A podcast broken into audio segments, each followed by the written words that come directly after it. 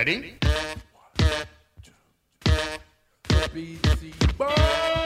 Our evening began in Peter Sechel's comfortable study in his New York townhouse.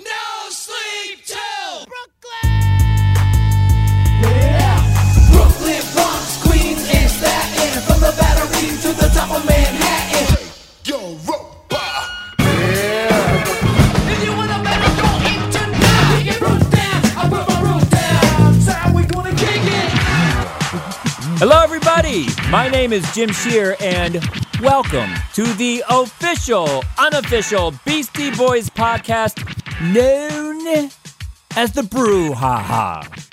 Fresh off one of our most controversial episodes yet least favorite Beastie Boys songs.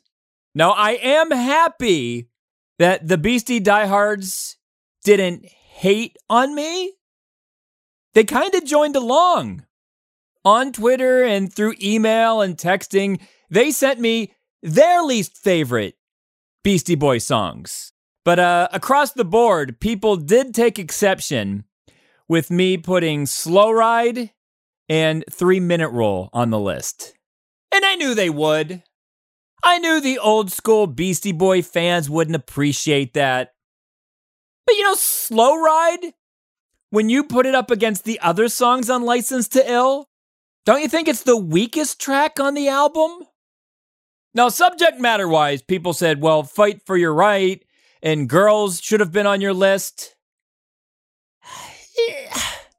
I mean, that's an interesting argument. It would be a great roundtable debate, but Fight for Your Right to Party, I loved it as a kid. In the 90s, I didn't like it because I didn't want that song to define the Beastie Boys. You know, the people that weren't following the Beastie Boys, I would say, listen, there's there's a bunch of other stuff that you should be listening to instead of Fight for Your Right to Party.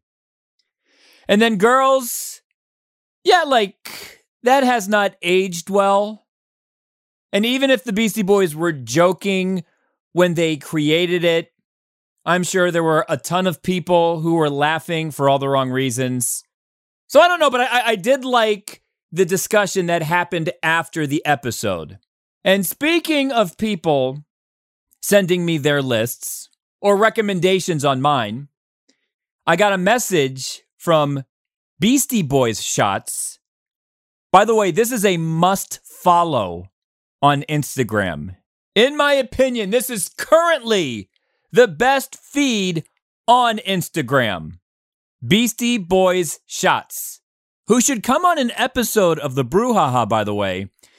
They took exception with me putting Flowin' Prose and the update on my list, two MCA solo tracks.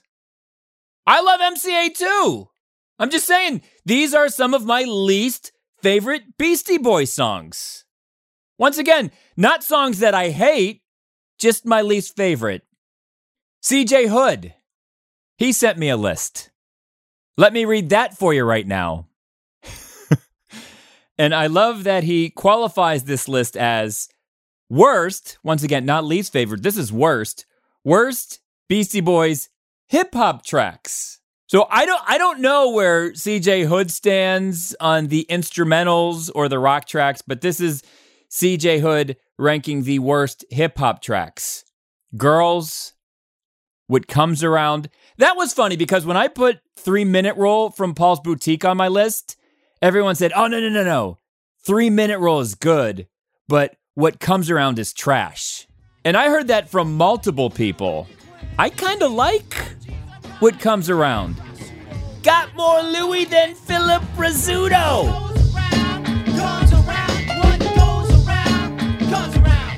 Catchy song. All right, so back to CJ Hood's list. Worst Beastie hip hop tracks. Girls, What Comes Around. Putting shame in your game. I can understand that. Flowin' Prose, which was number one on my list. Dr. Lee, PhD. I don't I don't know if I necessarily think of that as a hip hop song. It takes time to build. I like that one. That's it. That's all. You can see where he's going. all lifestyles. We got the. It's becoming clear that maybe CJ Hood, not a huge fan of To the Five Boroughs. And then last on his list, Don't Play No Game That I Can't win.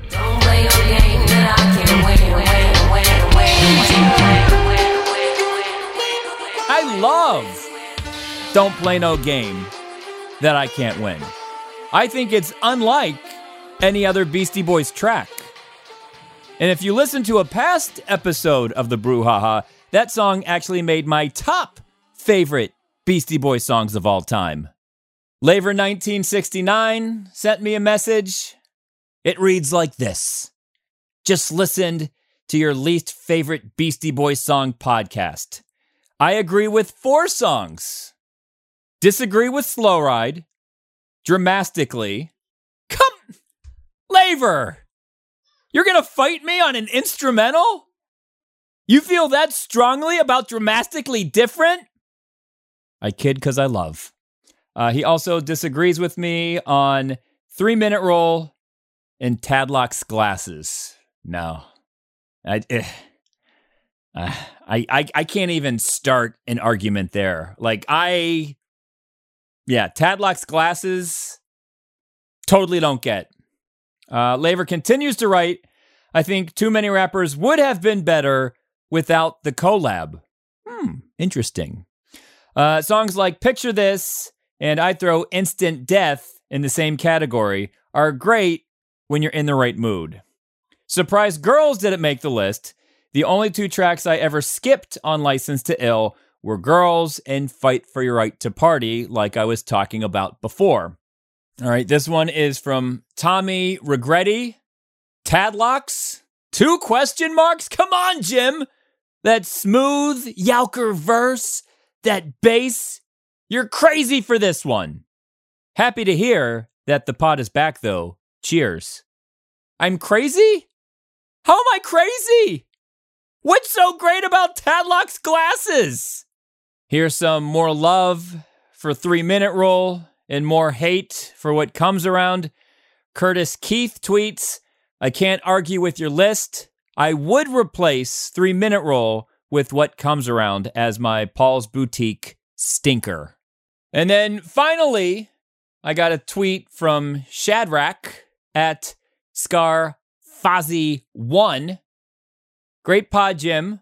My list, only album cuts and excluding mix up altogether. If you listen to my list, I included the mix up. I included all studio albums. Shadrach did not. So at number 10, Shadrach puts Crawl Space. That was on my list. Number nine, That's It, That's All. I think That's It, That's All would have worked better if it had a, a different hook or a different course. And remember, the Beastie Boys played that at the Jam Master Jay benefit concert in Las Vegas prior to putting out To the Five Boroughs.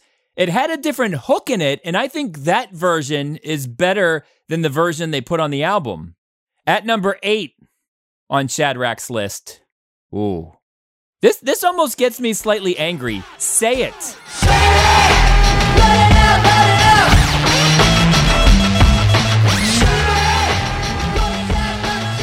Are you kidding me? Say It is one of the best tracks on Hot Sauce Committee Part 2. At number seven, Remote Control. Disagree, but I understand. Number six, Picture This. That was on my list. Number five, Song for the Man. Yeah, I, I kind of like that, but I see where he's going. At number four, And Me. I like And Me. I think it's a lost BS 2000 track. At number three, another one. Don't play no game that I can't win. Once again, in my opinion, the summer jam of 2011. At number two, Dr. Lee, PhD. I understand that. And at number one on Shadrach's list, Fight for Your Right to Party. And if you listen, and I did this last year for the first time, if you listen to Fight for Your Right to Party strictly as a comedy skit, it kills. All right. So thank you for the messages. once again, if you listen to an episode of the Brouhaha and you have any comments or opinions, feel free to reach out to me. I'm on social media at Jim Shear, and you can always email me at beastiepodcast at gmail.com. So on today's episode, I am going to play you an interview that I conducted with B-Real in March of 2020. So I interviewed B-Real early into the quarantine. We talked about beasties. We had to. Great connection between the Beastie Boys and Cypress Hill. Some of you may remember that Cypress Hill opened for the Beastie Boys during the 1992 Check Your Head tour. They also did a remix of So What You Want. They performed together on Arsenio Hall. And if you go to a Cypress Hill concert these days, you'll discover that half of the lineup used to be in the Beastie Boys. So we'll talk Beastie, and we will also talk Judgment Night soundtrack. My favorite soundtrack of all time. There are a bunch of Beastie friends on the album Run DMC, De La Soul, Cypress Hill, Sonic Youth, Beastie Boys toured with Helmet. They're on the album. Terrible movie. Yeah, let me let me provide some context for the youngsters because I know we've got some old school peeps that listen to the brouhaha, but I am happy that some younger Beastie fans also listen to this podcast. So in 1993, a terrible movie came out called Judgment Night. I only saw it once at my college movie theater, and the projector broke five or six times during the movie. That had nothing to do with how bad the movie was. So, Everlast is in the movie. Everlast from House of Pain. And I guess the producers pick his brain about the soundtrack. And I actually spoke with Everlast a few years ago about Judgment Night. And he said the genesis of the soundtrack was this song right here the Butch Vig remix of Shamrocks and Shenanigans from House of Pain.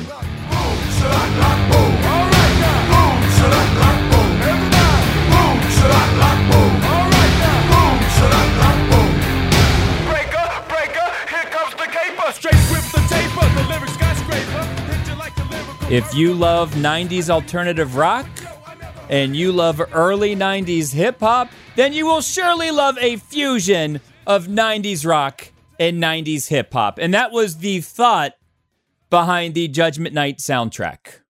And it's not like this had never been done before. You know, in the 80s, Aerosmith teams up with Run DMC. And then in 91, Public Enemy teams up with Anthrax for Bring the Noise.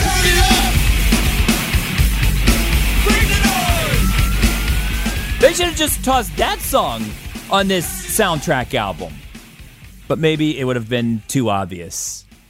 Maybe people would have said, oh, everyone's just copying off of Public Enemy and Anthrax. So, anyway, like I said, the concept of the Judgment Night soundtrack, which came out in 1993, you pair together alternative acts of the time with hip hop acts of the time.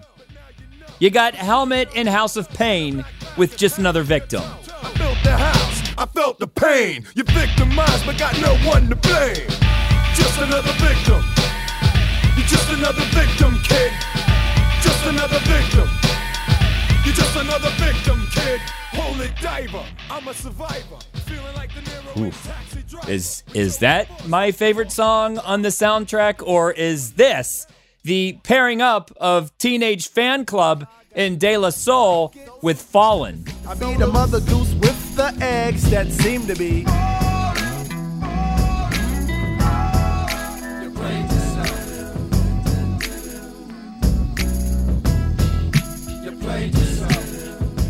God, this is so good. So I promise I, I, I won't turn this into a Judgment Night episode because I do have to play you my interview with B-Real. And by the way, Cypress Hill was huge at the time. Everybody wanted to team up with Cypress Hill.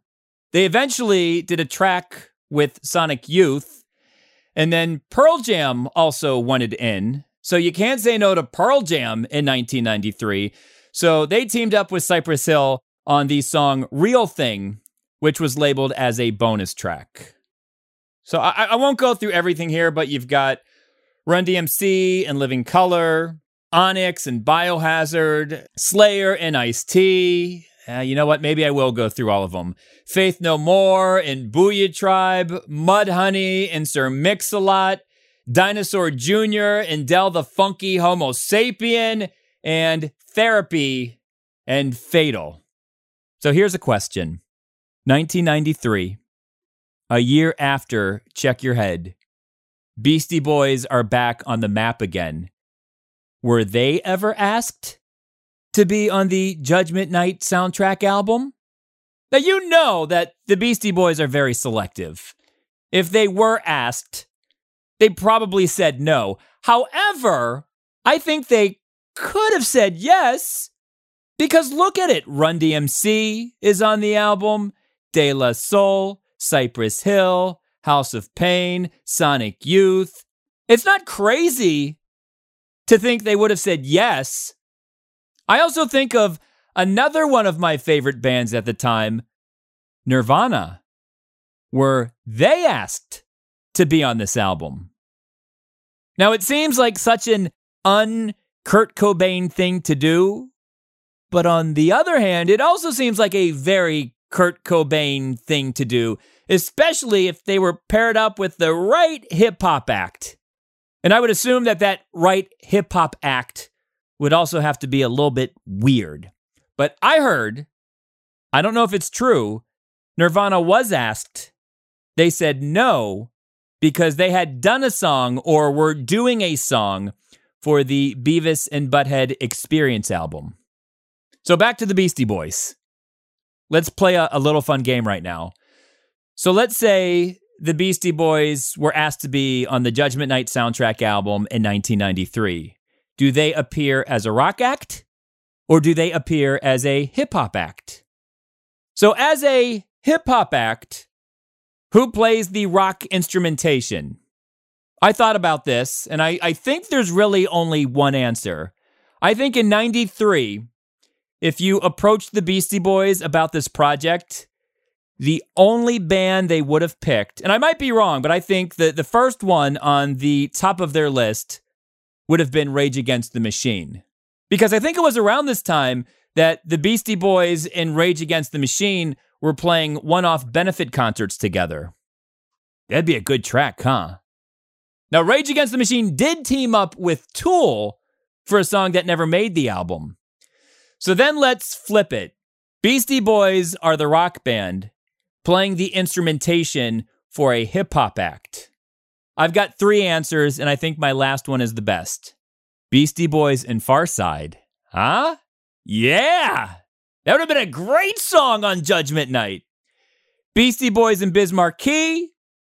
That would have brought a smile to your face, but I think the best answer, and one that kind of happened a year later, Beastie Boys and a tribe called Quest. Right? Right?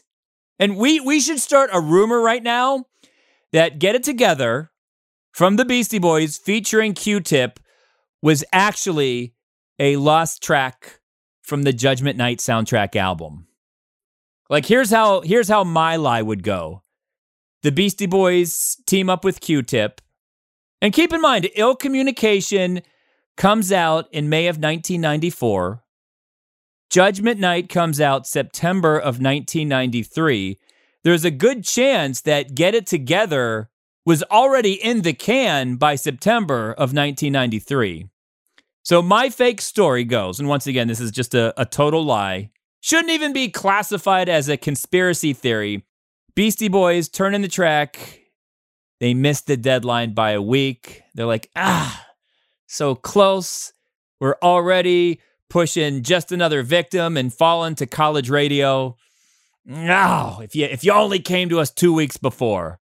Then the Beastie Boys were like, that's okay. We'll just put it on our next studio album, which will be massive and which will have us selling out arenas again. And you could make an argument that Get It Together is a straight up hip hop track, so it wouldn't make sense on the Judgment Night soundtrack album. However, I would counter with this Slayer and Ice T do a song together. Ice T also does rock and hip hop, right? He's the frontman of Body Count. So you could argue that there is no hip hop presence on Disorder from Slayer and Ice T if Ice T is exercising his rock alter ego. So if I was a lawyer, I would argue that that song is precedent for Get It Together to make the Judgment Night soundtrack album. However, even though the Beastie Boys aren't on my favorite soundtrack of all time, there is a tiny, tiny, tiny Beastie connection. Let me break it down for you. 1993, Dinosaur Jr. and Del the Funky Homo Sapien are promoting the Judgment Night album soundtrack, and they perform the song Missing Link on Arsenio Hall. And if you bring up that video on YouTube, you can look back at the drummer.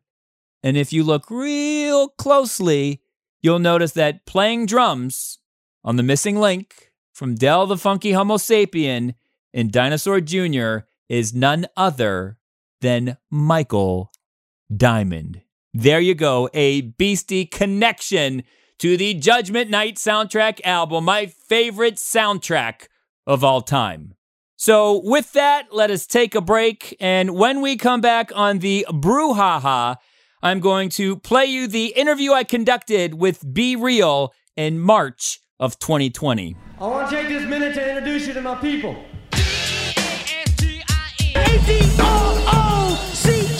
A-D-O-O-C-K-M-I-K-E to the D. M to the C to the A, and it's a bust. The rhymes that we boss on the topic of lust. Mmm, it does go well with the chicken. Oh, yeah, dude.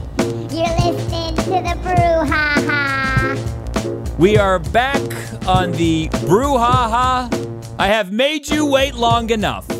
So, right now, I'm going to play you my interview with B-Real from Cypress Hill. This originally aired on the Jim Shear Show on Sirius XM Volume, Channel 106, back in March of 2020, right at the beginning of lockdown.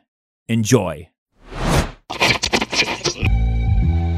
Welcome back to the Jim Shear Show. Joining me right now, one of the greatest rappers of all time from Cypress Hill, Be Real. Well, thank you. I cannot beat an introduction like that. So, what are you up to these days? uh, well, you know, just pretty much staying in, um, doing the the advised quarantine here in Southern Cali. You know, um, keeping everything in house, doing as much as I can from here, and uh, just enjoying the time off under these unfortunate circumstances. I know, but many years ago, a wise rapper once said, When the shit goes down, you better be ready.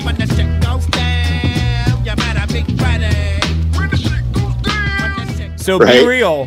Are you ready? Well, I was born ready. I was I hit the ground running.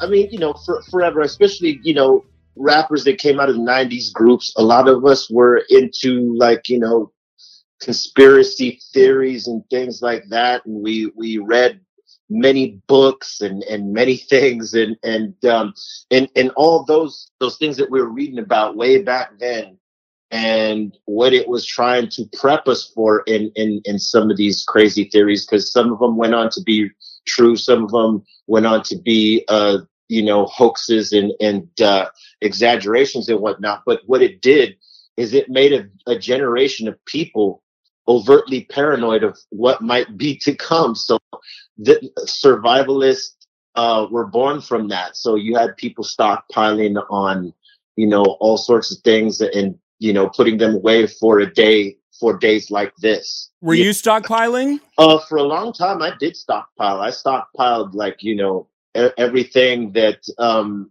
you know we believed we needed, such as you know weapons and ammo and food, non-perishable food and stuff like that.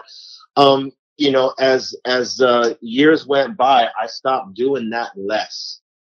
But you know, I always had the, a, a prepared mind state because of those things that we read back then, whether they were, you know, real or or, or uh, not so real. Um, Did you stock up on hand sanitizer? that you know, I, I stocked up on enough, but man, that that shit is running out like crazy. It's like you can't find it anywhere right now. It, it's it's it's as uh, elusive as toilet paper right now. Now, do you know why everyone's going crazy over the toilet paper? You know, I I can't understand it. But you know, I think it's because a lot of people are going to stay in and they don't want to make so many visits. Maybe I don't know. All right, not to get too personal, but does B-Real use toilet paper or the flushable wipes?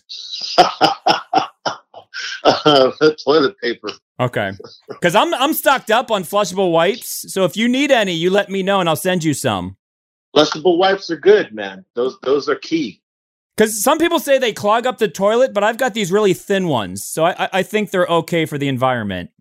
I think if you use them too much, you know, if, if you're if you're going to the bathroom, you know, too many times a day, yeah, you might clog you might clog the pipes. But long story short, you are ready. Yeah, yeah, definitely. And can we officially say that the shit has gone down? The shit is going down. Okay, yeah.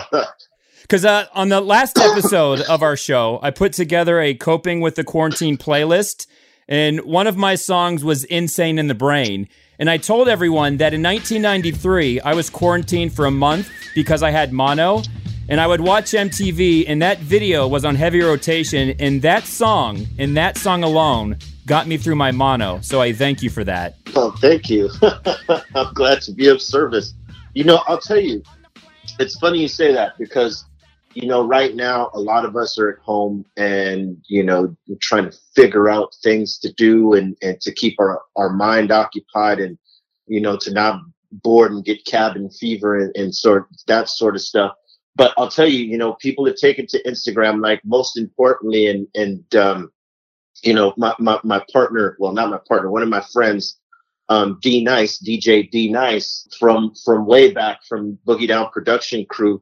The other day, you know, he, uh, or two, two, three days ago, he started, you know, doing, uh, streams from his, his apartment building and, you know, just playing music, like old school music, old school soul music, funk music, some hip hop and some, some Latin stuff and it turned out to be the biggest live stream on Instagram ever. You know, he broke many records and there was no bells or whistles. He didn't have any special production. Um, he didn't have any guests coming in. He wasn't doing any crazy DJ tricks. He was just playing really good old school music. And, you know, in the last couple of days, he built the stream. He started at 200 people and it quickly well not quickly, um, over the course of the couple of days it rose from 200 people to 200000 and everybody was loving the music. It was getting everybody by in their day. I mean he must have mixed for i'm going to say um the first the first mix was mix was probably six seven hours. The next one was eight hours. And it, it brought so many people in the music community in the entertainment community in the and the athletic community get together. And regular fans everybody was just at this this thing that that we were all calling club quarantine. He made the name up and we were all in his club. He's basically playing music to a to a, a, a festival you know 200,000 people that's Yeah. a european festival. That's like coachella. So basically he had coachella jumping off in his living room and it and it goes to show you man music matters. You know like you said insane in the brain got you through that month. You know, my man right here is getting us all through, you know, however long this is taking, going to take us to get through it. But music is definitely, you know, still a big factor in our lives. And, it, and it's a great getaway when we're in situations like this. Um, can I ask you about Judgment Night? Yeah, sure. Because I accosted you backstage at a Cypress Hill concert in October, and I asked you a whole bunch of Judgment Night questions. All right. But that was off the record. This is on the record now. I'm ready. So, the Judgment Night soundtrack is my favorite soundtrack in the history of soundtracks. And I'm thinking about doing a Judgment Night episode every three weeks for the Jim Shear Show. Uh, Nice. So the question is at the time, and, and for those not familiar, it's a soundtrack that came out in 1993, pairing the greatest alternative bands at the time with the best hip hop groups at the time. It could have been a train wreck, but it turned out to be a masterpiece. And everybody wanted to team up with Cypress Hill. And you guys were like, we can't team up with everyone, otherwise it's a Cypress Hill album. So who decided that you would team up with both Pearl Jam on one song and Sonic Youth on another? if I remember correctly, um, Happy Walters, who was our, our manager at the time, he was one of the ones spearheading the Judgment Night soundtrack. I, I, remember being in his office and throwing a bunch of names on the board, you know, of hip hop acts and, and alternative and rock and punk acts, whatever, you know, you want to call them at the time, because there wasn't so many labels back then. You know, we, we, we thought, you know, who could we partner up with? I think we wanted to do it with Rage Against the Machine Ooh. but but something happened there to where you know it, it didn't work out but you know we we had played some songs i mean uh played some shows with pearl jam and we were kind of cool at that time. And we i mean we still are but i'm saying we you know we had sort of like a, a friendship with Stone Gossard and, and jeff. Mm-hmm. and and so we thought you know well that that could be a good a good pairing you know pearl jam and cypress hill. We made that happen because we actually we we knew a couple of those guys obviously and you know we were all pretty excited to work together Because you told that. me that for that song, you guys weren't in the studio together. So Yeah, h- how we did that not. work? Did Pearl Jam send you over a track? Did Muggs send them a skeleton and then they put instruments on top of it? so this is why we did two this is why we did two songs and we were the only group to to do two songs on that that soundtrack because one we wanted to have the pearl jam flavor with what cypress hill was doing and, and and what they did sort of didn't lend itself to anything that muggs was doing at that time in terms of production you know there i don't think there was he felt there was anything that he could have added there that would have made it distinctly hip hop and rock or whatever the fusion was called at that time. So we sort of left that track as was. You know, they produced it, they Oh. arranged it, they did everything, and basically Sen and I, you know, we did the vocals. You know, we did uh we did the choruses and we did our verses, and you know, so that was that was our part with uh with Pearl Jam. So they they made they made it ready made. It was fucking awesome. You know, we were definitely stoked. So there was there was no direction. They just send you this track and they're like, "Go at it, Cypress Hill." Yeah, and, and we love it. You know, that's sometimes that's that's the best way here. And before we talk about the next song, my favorite lyric of that one: "Click, click, bang, bang." you,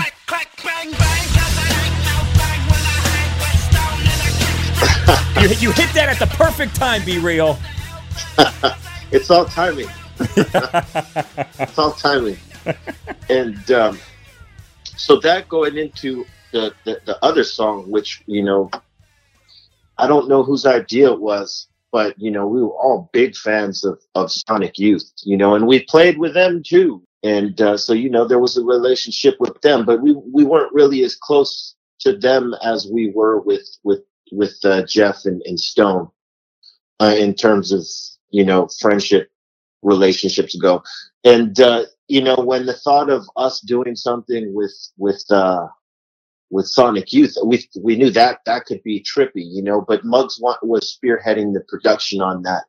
So I think what he did there was he took pieces that they played and he sampled them and he looped them and then he put his drums over them and arranged it. Like he actually produced the track and he used elements of what they played and then he used the chorus that that uh, they put down on the original, and then Sen Dog and I came and did our thing over it. And uh, out of all the years that we've been playing these shows, it just now hits me like I don't know why the hell we don't play that song Yeah. because it's one of the stoniest songs we ever made, and, it's, and it's with Sonic Youth, no less. You know, legends, Hall of Famers, if you ask me. You know,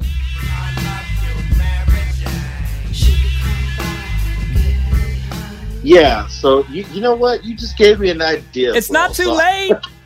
It's never too late. you know, the thing is getting the instrumental to that. I would probably have to find someone to recreate it because back then, um, especially in relation to soundtracks, unless it was going to be a single, you never really made instrumentals of it. You know, Yeah. it was just pretty much the track. So I would have to find some very talented musicians to to come back and um, replay that song, if you will, re-record it Okay. and then I can and then I can get it into the live set. That actually, I'm gonna do that, man. Thanks for the idea. hey, bro. you're welcome. Can I request another song for the live set? Let me hear. it. Get it got? anyway. Get it anyway. That is a good song.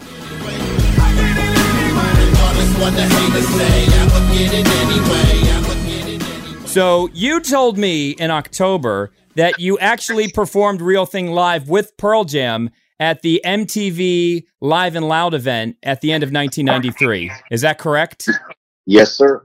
So I think the story goes that it was supposed to be Nirvana, Pearl Jam, The Breeders, and Cypress Hill. Pearl Jam didn't want to share the bill with Nirvana, so they dropped off. So Nirvana was the headliners, but I guess somehow Pearl Jam is still in the house. Yeah, you know, I don't, I don't know if the story was like that they didn't want to that the that the Pearl Jam guys didn't want to go on before Nirvana.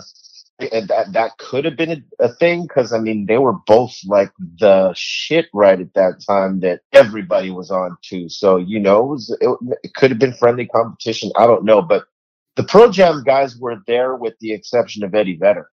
Eddie Vedder didn't show up that day, and it didn't allow them to do the show. And So they know, wait, the they were they were planning on doing the show? Like they were all Yeah. there?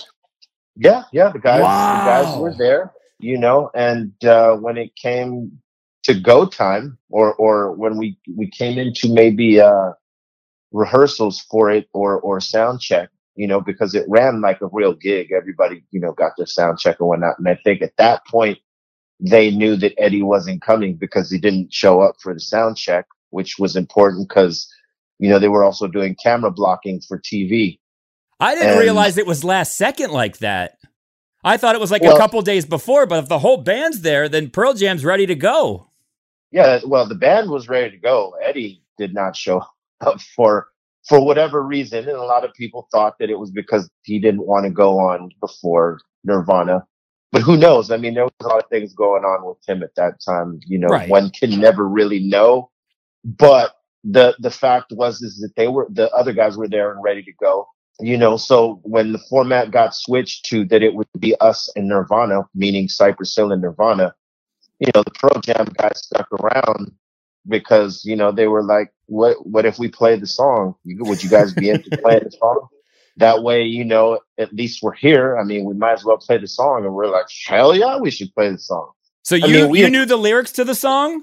Oh yeah, we had rehearsed it, and and, and with the thing like that, you know, we were we're, we're very meticulous at that point in our career in terms, and we still are to this day in, in terms of how we put down a song. And sometimes we'll go over something like fucking a hundred times, you know, just to make sure we got the best take. Usually it's the first one that, that gets used, but you do all the other ones for safety, right? So when you do something um repetitiously like that, the song is fucking ingrained in your head, you know.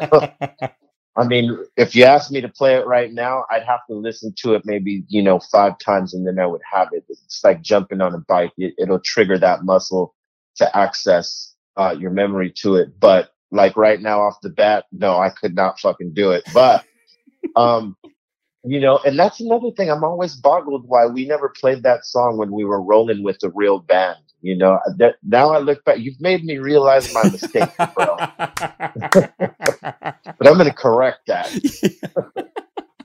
well, I'm happy. I'm happy we could be productive today during this quarantine. Yeah, man, this is a productive session right here. Yeah, so let's take a break. When we come back on the Jim Shear Show, more with B-Real from Cypress Hill and, of course, Prophets of Rage. The Jim Shear Show will be right back. Have you always dreamed of being rich? Having nice things? Cars? Limos? All the accoutrements of the wealthy? Well, stay tuned and you will see how easy it is to earn free money with the Bill Swenson program. And here he is, Bill Swenson, the money man.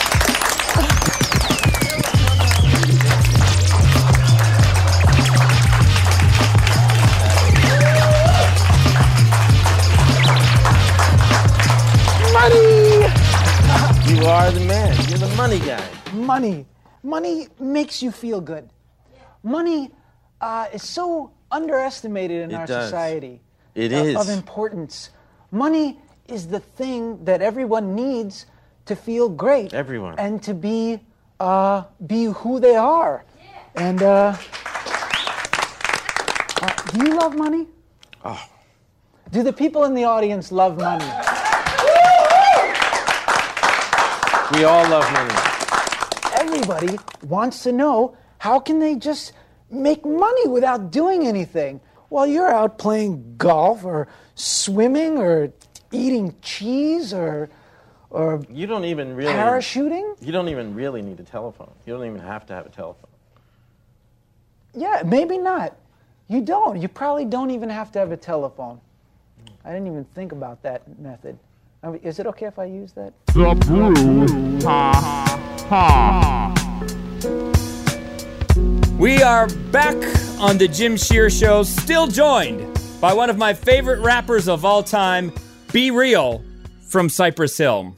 And I want to talk about DJ Muggs. Yes, sir. He's not dead. No. Because there's a song, there's a, there's a song that says he is dead, but I think that's sort of like a, a Paul McCartney type of thing. Yeah, you know, um, we're big Beatles fans, man. Um, we we listened to a lot of music aside from hip hop. At one point, we are definitely purists and whatnot, and only listen to hip hop. But before we got into it, we listened to to so much different music, and and that's sort of what bonded um our group is that you know we all had the same sort of musical taste and background. Seeing what the Beatles were doing back in you know when when they were at the height and they were being very overtly creative. um, that was something that inspired us, you know. So in making this album, we wanted to make it like dark psychedelia, you know, give people something to talk about and and make it the trippiest album that that we ever made. And when Muggs did that, I think he was pulling uh, directly from the Beatles there and, and rocking that Muggs is dead thing. yeah, so just for some context, uh, on the album Elephants on Acid from Cypress Hill, there is a track called Muggs is Dead. And the only reason anyone might believe it is because DJ Muggs is not currently behind your turntables during live shows. Oh yeah, it's been a number of years uh, since he hasn't been on the turntables up there. I mean, there there'll be occasional shows uh, that he'll come up there with us and stuff like that. But uh, yeah, I mean, it's it's been a minute. But you know what what he has been doing is production work for a lot of you know underground hip hop acts and stuff like that. And for a time, he was working with Antwoord, and um, you know, so he, he had been keeping busy in that sense. And I think, you know, the other thing with with Muggs is dead is that it's like a death and a rebirth, right? Because these these days he's, he goes by the Black Goat. You know, his his his whole mentality on production and how shit runs and and uh, what hip hop is, uh, real hip hop is today and stuff like that. I think he's just taking it from a new, fresh perspective. The old mentality is is gone. It's now about this new shit. Where I'm going now with it. Last And week it- on um, last week on Volume, it was St. Patty's Day, and we deconstructed "Jump Around" from House of Pain, which was produced by DJ Muggs. And you told me in October that it got to House of Pain third. So you said I think DJ Muggs Yeah. gave it to Funkdoobiest, right? First. I believe he gave it to, to, to Funkdoobiest first. I thought I had it first, you know, because I used to get first picks of everything. And then, you know, someone told me, well, I don't know. I think Doobie had it before you did, but he, you know, he never did anything. And Muggs is not a patient guy in terms of like, he gives you a, a slapper like that. If he, if you're not calling him back excited, then he's on to the next. And, and, uh, so I believe I got the next one. I, I, I got it second in line and I told him, hey man, you know, for some reason I can't. There's nowhere I'm going with this. Like I don't know what it is. Fucking beat is dope, but I, I can't do nothing with it. And you you should maybe give it to Everlast. He might. I think he could do something with it. And fortunately, man, I mean, fuck, they made one of the biggest hip hop history right there. Jump around. Jump around. I kicked myself in the ass, just like I told you back when I talked talked to you last. I kick myself in the ass every day for not being able to come up with something for that. You know, I'm glad that it it went the way that it went because my you know Everlast is one of my best friends in the world. He's like my fucking brother, and it went to someone that that song was in great hands with and look what he did with it i mean to this day people you know people confuse us all the time like they think i wrote it and they, they think i'm him or he's me or whatever the fuck well not not the way we look today but i'm saying But you know saying, what? you know- it's not like nothing ever happened to Cypress Hill because your next album was like one of the biggest albums in hip hop, Black Sunday. Chock full of hits. yeah i wasn't i wasn't too concerned about it i mean you know I, I look back and thought you know what if that was our song and shit like that but you know realistically that was his song and he he did a great thing with it and hell we play it No, I we- know. we tribute him and we tribute Muggs and we play that song and people go the fuck off like crazy.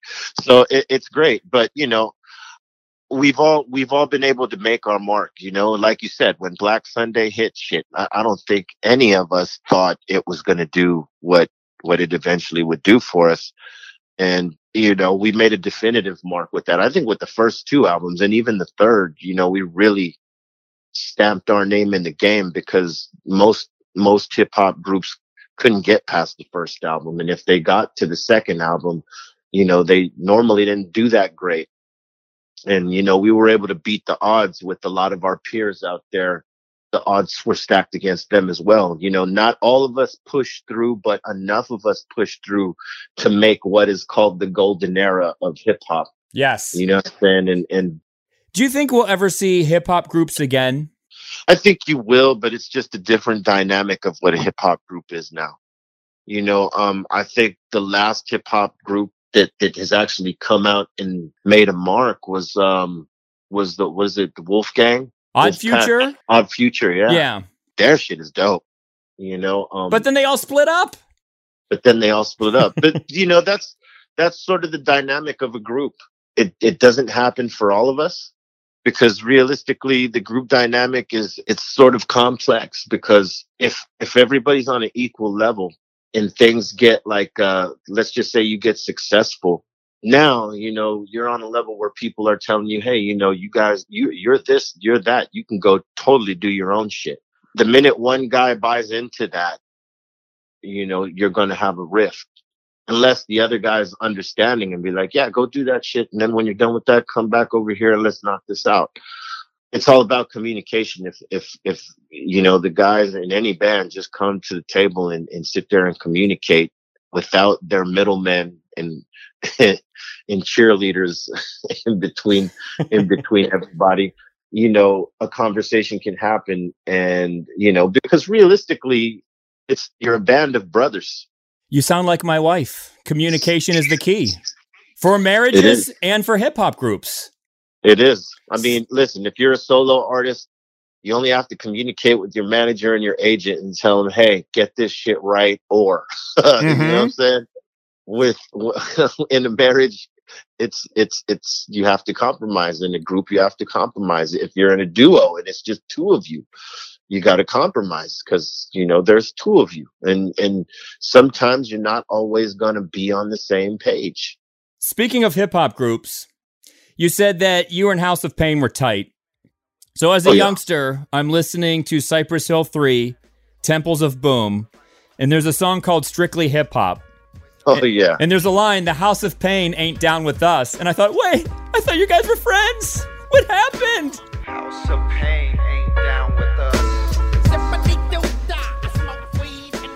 Well, Everlast and I were always friends. You know, that was something that that uh, you know. I guess him and Muggs were going through some stuff at that point, and, and Muggs threw that in there. And every time we hear it, and every time we hear it, we cringe because I mean, you know, those are our brothers. You know, he had like Everlast was in my wedding, I was in his wedding. We've been through many adventures together. I mean, he's one of my brothers, one of my best friends to this day. So whenever that shit comes up, it's, it's, it, you know, it makes us cringe. Because I mean, and they're cool now too. I mean, they've they've you know squashed whatever whatever thing they had going on back then. I should point out that a handful of years later on Rock Superstar, Everlast does a little spoken word interlude. His single don't last very long. You know what I'm saying? I mean, been lucky in this game too. There's gonna be another cat coming out looking like me, sounding like me next year. I know this. So then I was like, oh, okay, they're friends again. Whew. Yeah, because that's what families do, man. You know, we we argue and and and you know we may disagree for a time, but then we realize how important we are to each other as as friends and family, and how much we care about one another. And and you know they were able to squash their shit and him and I were always good. I mean, you know, we're we're brothers. I mean, we we live mirrored lives, Everlast and I. I mean, we we we we joke around about it all the time, but our our paths were very similar growing up. And funny how we we we ended up, you know, working together and becoming, you know, the the brothers that we are. You know. So the last time I saw you, I asked you some Beastie related questions. And then my Beastie peep said, "Well, you didn't ask him about this, and you didn't ask him about that." So, for my my Beastie family, I have to ask you these following questions. All right. The so what you want remix? How did that Right. come about?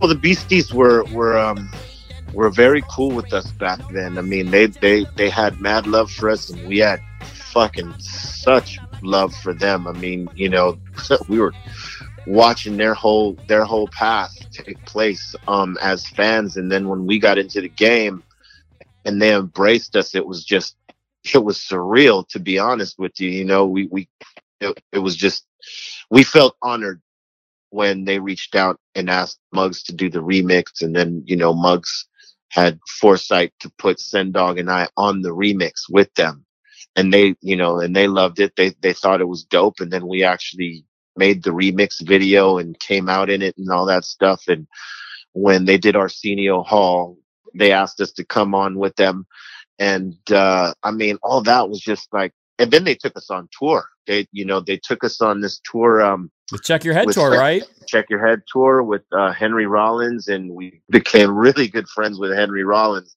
Cool as fuck, man. Um, we we we really learned a lot from from Henry and and from the Beasties on that tour, and and I I think they were pivotal, pivotal in in in our success because they exposed us to to you know fans that maybe didn't know who the, who Cypress Hill was. I mean, we may have had like you know big records going on at the time, but not everybody knew who we were, and uh, you know everybody we wanted to know who we were knew the fucking Beastie Boys. So you know them embracing us and bringing us on that tour, it was just it was special, and we had a fucking ball. I got to tell you, it was awesome. Because you closed out the show with "So What You Want," and at the end of the song, you guys would come out. How do you remember all this, man? This, This was my Yeah, era, man. man. This was the golden Yeah. era of music. Yes. Yeah, and that that was awesome too. And um that was the tour we met Eric Bobo, who who later became a member of our band. He was playing with the Beasties and he was playing percussion for the Beasties and he started hanging out with us on that tour. And we brought him on our bus and you know, we pretty much corrupted him because we were like we were partying crazy back then. Like we were just madcap. And uh, you know, he was one of us, even though he was playing with, with the Beasties. And Sen Dog asked him at the end of that tour, like, hey, whenever you're not playing with these guys, if we got a gig, why don't you come play with us? And, you know, we tried it and it worked. And who knew that he would uh, later on become a full member of, of our band, you know? Um, we sort of stole him from the Beasties. It was horrible. I know. I, I held that against you for many years too. I, I'm sure a lot of I- I'm sure a lot of people did, and I'm sure the Beasties did too. They, I don't think they were happy with us after after all that. Because Bobo was telling me that he just signed with you, and then a week later, the Beastie Boys contacted him for the next tour, and he's like, "Well, I'm on Team Cypress Hill now, so you're a week Well, late." what, well, what Bobo was trying to do was, um, he was trying to play. He was doing what I what what I would later do with Prophets and Cypress. Is he was pretty much double duty. You know, when they're on tour, he'd be with them. When we were on tour, he'd be with us. And there was very rare times that we had a the same tour cycle. I mean, we were sometimes we were on the road at the same time and stuff like that. But you know, for for at at the time before we signed him, they took precedent over us. So like you know, there was times we had to play without him. But when he signed with us, we took precedent over them because I mean, now he was a member of our band and stuff like that. And you know, um, but before that happened, Woodstock happened. mm-hmm. and and and um you know he was he was on Lollapalooza with with uh, the Beasties and we happened to be playing Woodstock at time they were playing some of these shows and we asked him and we probably shouldn't have asked him we probably should have did it you know but I think it was the right move to ask him because I mean later on that's sort of what became the thing in him becoming a member of our band you know it just it was it was one of those things. He played one of the biggest gigs that we ever played, if not the biggest. And it, it added an element in there that, you know, was not there in our recordings or anything like that. In in the live um, arena, it was he just added so much. So you know, but and at that time, you know, the Beasties were kind of maybe upset with them that he went off to do this gig because he left a note for Mike D under his door, like, "Hey guys, I'm sorry, but I'm going to do this gig with Cypress. I'll be back." and I think he missed, and I think he missed like two or three gigs because getting out of Woodstock was fucking, you know, a nightmare in itself. Speaking of members of the Beastie Boys, Mixmaster Mike is also your live DJ now. Yeah, yeah, yeah. So how did you guys work that? After our last couple tour cycles, maybe I'm going to say maybe a year and a half ago, maybe two years ago, we were uh, planning on slowing down, but we had plans for the following year to like ramp back up. And I wanted to try something different. And I always wanted to do something with Mike. But Mike, you know, was with the Beasties and we weren't going to ask him to try to do double duty because he was very loyal to them. And, and we knew that that was not a possibility. So, you know, after so many years, after MCA, rest in peace, had passed, you know, that, uh, maybe it was time to approach Mike, you know, and say, Hey, listen, you know, we know that you guys aren't, uh, doing shows at this point right now. Why don't you try doing a few shows with us? And, uh, you know, whenever that turns back on, if that situation ever turns back on, you know, we already know that that takes precedent. Do you think that situation will ever happen again? The Beastie Boys performing live? I think everybody would love if they did. You know, um, I don't know. I can't. I can't say it because, you know, um, Okay, but let's just let me stop you for a second. You're B-Real. You Right. you're you're respected in the game. You've toured Yes. with the Beastie Boys. Two former Right. members of the Beastie Boys are in your current band. If the True. Beastie Boys were to tour live again, how do you think they should do it? wow, that's a good question. Um, I don't know. I, um, I think if they came out, you know, Mike D and, and Ad Rock and, and Mike with them with a couple extra pieces, I think people would come and see them and, and they would sell out shows because people love the Beastie Boys. I mean, they're fucking legends. But would But you be okay with just Mike and Adam? Like you wouldn't want another rapper in the mix. Well, you know, they could get another rapper, but I think people would be so stoked to have just those guys and you just play MCA's verses and people will sing those verses for you. Okay. You know, they could maybe even get a hologram deal going on. But I, I think people would just love to see the Beastie Boys and, and they, I don't think they even need a third guy, you know, to, to take the place of MCA. I think you just run MCA's verses. He's there in spirit. The, the, the crowd are going to be MCA for those shows. Okay. I, I don't know if the Beastie Boys are hologram type of guys, but Yeah, that's what I'm saying. Like you don't you don't need that. I don't think you need the hologram. I don't think you need a third guy. I think you need Mike D, Ad Rock, Mixmaster Mike, and and possibly the band. mm-hmm. You know, But if not, those guys will be fine. And you just run MCA's verses, and I'm telling you, the fans will will do MCA's parts easily because they know it front to back. And you don't need that, you know. That's my opinion. But you know, hey, look, if they wanted to go get a third MC to cover those parts, I'm sure there's a lot of guys that can that would love to go with them. It's just who who would they have chemistry with? Exactly. Who can, who can bring that vibe that works? That people aren't going to troll because people always will troll the fuck out of you for any little thing. So it's like, especially for something like that, you'd have to have somebody beloved to um to come and take that that third spot. Is it true that back in the day, you, Adrock, and Q-Tip were going to start a group called the Nasal Tongues? That was always a rumor. Um, Did you guys ever You do know, we- anything? No, we never did anything. We, you know, we the three of us never sat down ever and talked about it. I don't know where where that came from. I thought it was a great idea if if if the three of us had done that. You know, um, I think it would have been awesome. But you know, it, it was a great rumor. So B-Real. We're almost out of time. I have to know is your dispensary still opened?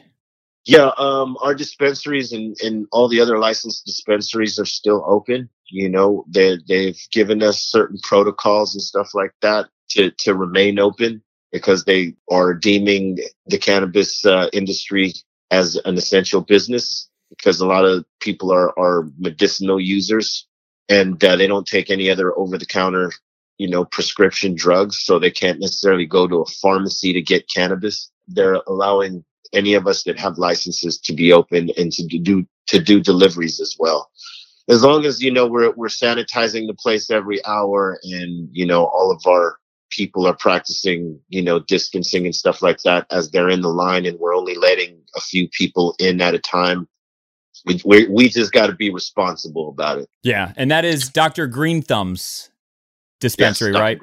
All right. Yeah, Uh, yeah. We have five actually. We have uh, one in Los Angeles, one in Sylmar, one in Sacramento, one in uh, San Francisco, and one in Humboldt County. And before you go, my wife's favorite video on Instagram over the last month was Mr. Rogers listening to Dr. Green Thumb. Have you seen that? Yeah, that's totally awesome, man. Do you know who did that? I don't, man, but you know, hopefully we see more crazy stuff like that because I think right now is the time for content. Content is king in the in this time, especially like right now. And finally, before you leave us, do you by chance remember the lyrics to the So What You Want remix? Oh, uh, what is it? I got the big brown boots if you want to get kicked like a rhyme from the heart, first the heart, then the mind. There was a time when the blood got lit, something, and then blew a smoke screen, no Visine, just a little bit Afro cheese. And In the High Times magazine. I like to smoke, y'all. It's still there. You're right. It's like riding a bicycle. Yeah, you know, like I didn't kick it in my voice because I got to have the music for that. But yeah, you know, it's like riding a bike. B-Real. I appreciate the time. Thanks a lot, bro. Thanks for having me. Stay sane during the quarantine. Boots when you wanna get kicked like a rhyme from the heart then the mind. There was a time when the blood got lit. I took a hit of the green, then blew a smoke screen. No Visine, just a little Afro sheen. And a High Times magazine. I like to smoke, yeah. I love, I love that he still remembers the lyrics to that verse. Good times chatting with B-Real from Cypress Hill. So that will bring to a close another episode of the Brew Brouhaha. Before we go, I'm sure many of you heard that fashion icon and former Vogue magazine editor Andre Leon Talley passed away at the age of 73. And on Adrock's Instagram feed titled Garbage Feet, he posted a picture of he and Andre Leon Talley with the caption, It's weird to post something about someone that's not around anymore. I mean, they're not going to see it, so why do you do it? Well, I'm doing it because I thought Andre Leon Talley was cool as fuck. And I feel so lucky that I got to be near him, even just for an hour. So, Andre Leon Talley, revered in the fashion world. And if you know nothing about fashion, if you only care about the B boys, then you know that Andre Leon Talley was shouted out. And here's a little something for you off of Hot Sauce Committee Part 2. And remember on the last episode of the Brouhaha, I was talking about getting shouted out in a Beastie Boy song. I mean, if you're shouted out in any Beastie Boy song, it's a lifetime honor. But maybe if you're a spoiled brat in the back of your head, you might be thinking, man, you know, I, I want to get shouted out on a really good Beastie Boy song. Andre Leon Talley shout out? Magnificent. Here's a little something for you, one of my favorite songs off of Hot Sauce Committee Part 2. And Ad Rock just delivers the name with such force. Let's listen to the shout out right now. Slow roast, I guess I'm toast from Manhattan. In Miami, I'm sleazy with John Salley. Shout to Andre Leon Talley. John Salley into Andre Leon Talley. You get shouted out right before the course. It's beautiful. So rest in peace to fashion icon Andre Leon Talley. Like I said, that will do it for another episode of the Brouhaha. If you need to get a hold of me, you can find me on social media at Jim Shearer, and you can always email me at beastiepodcast at gmail.com. So until next time, my name is Jim Shearer, and I will see Yens later. That's it, that's all, that's all there is. Come on.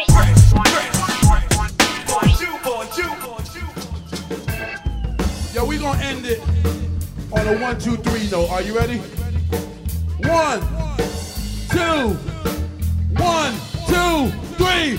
Ah! Guarantee we bring the brouhaha. This is your brouhaha. This is your brouhaha.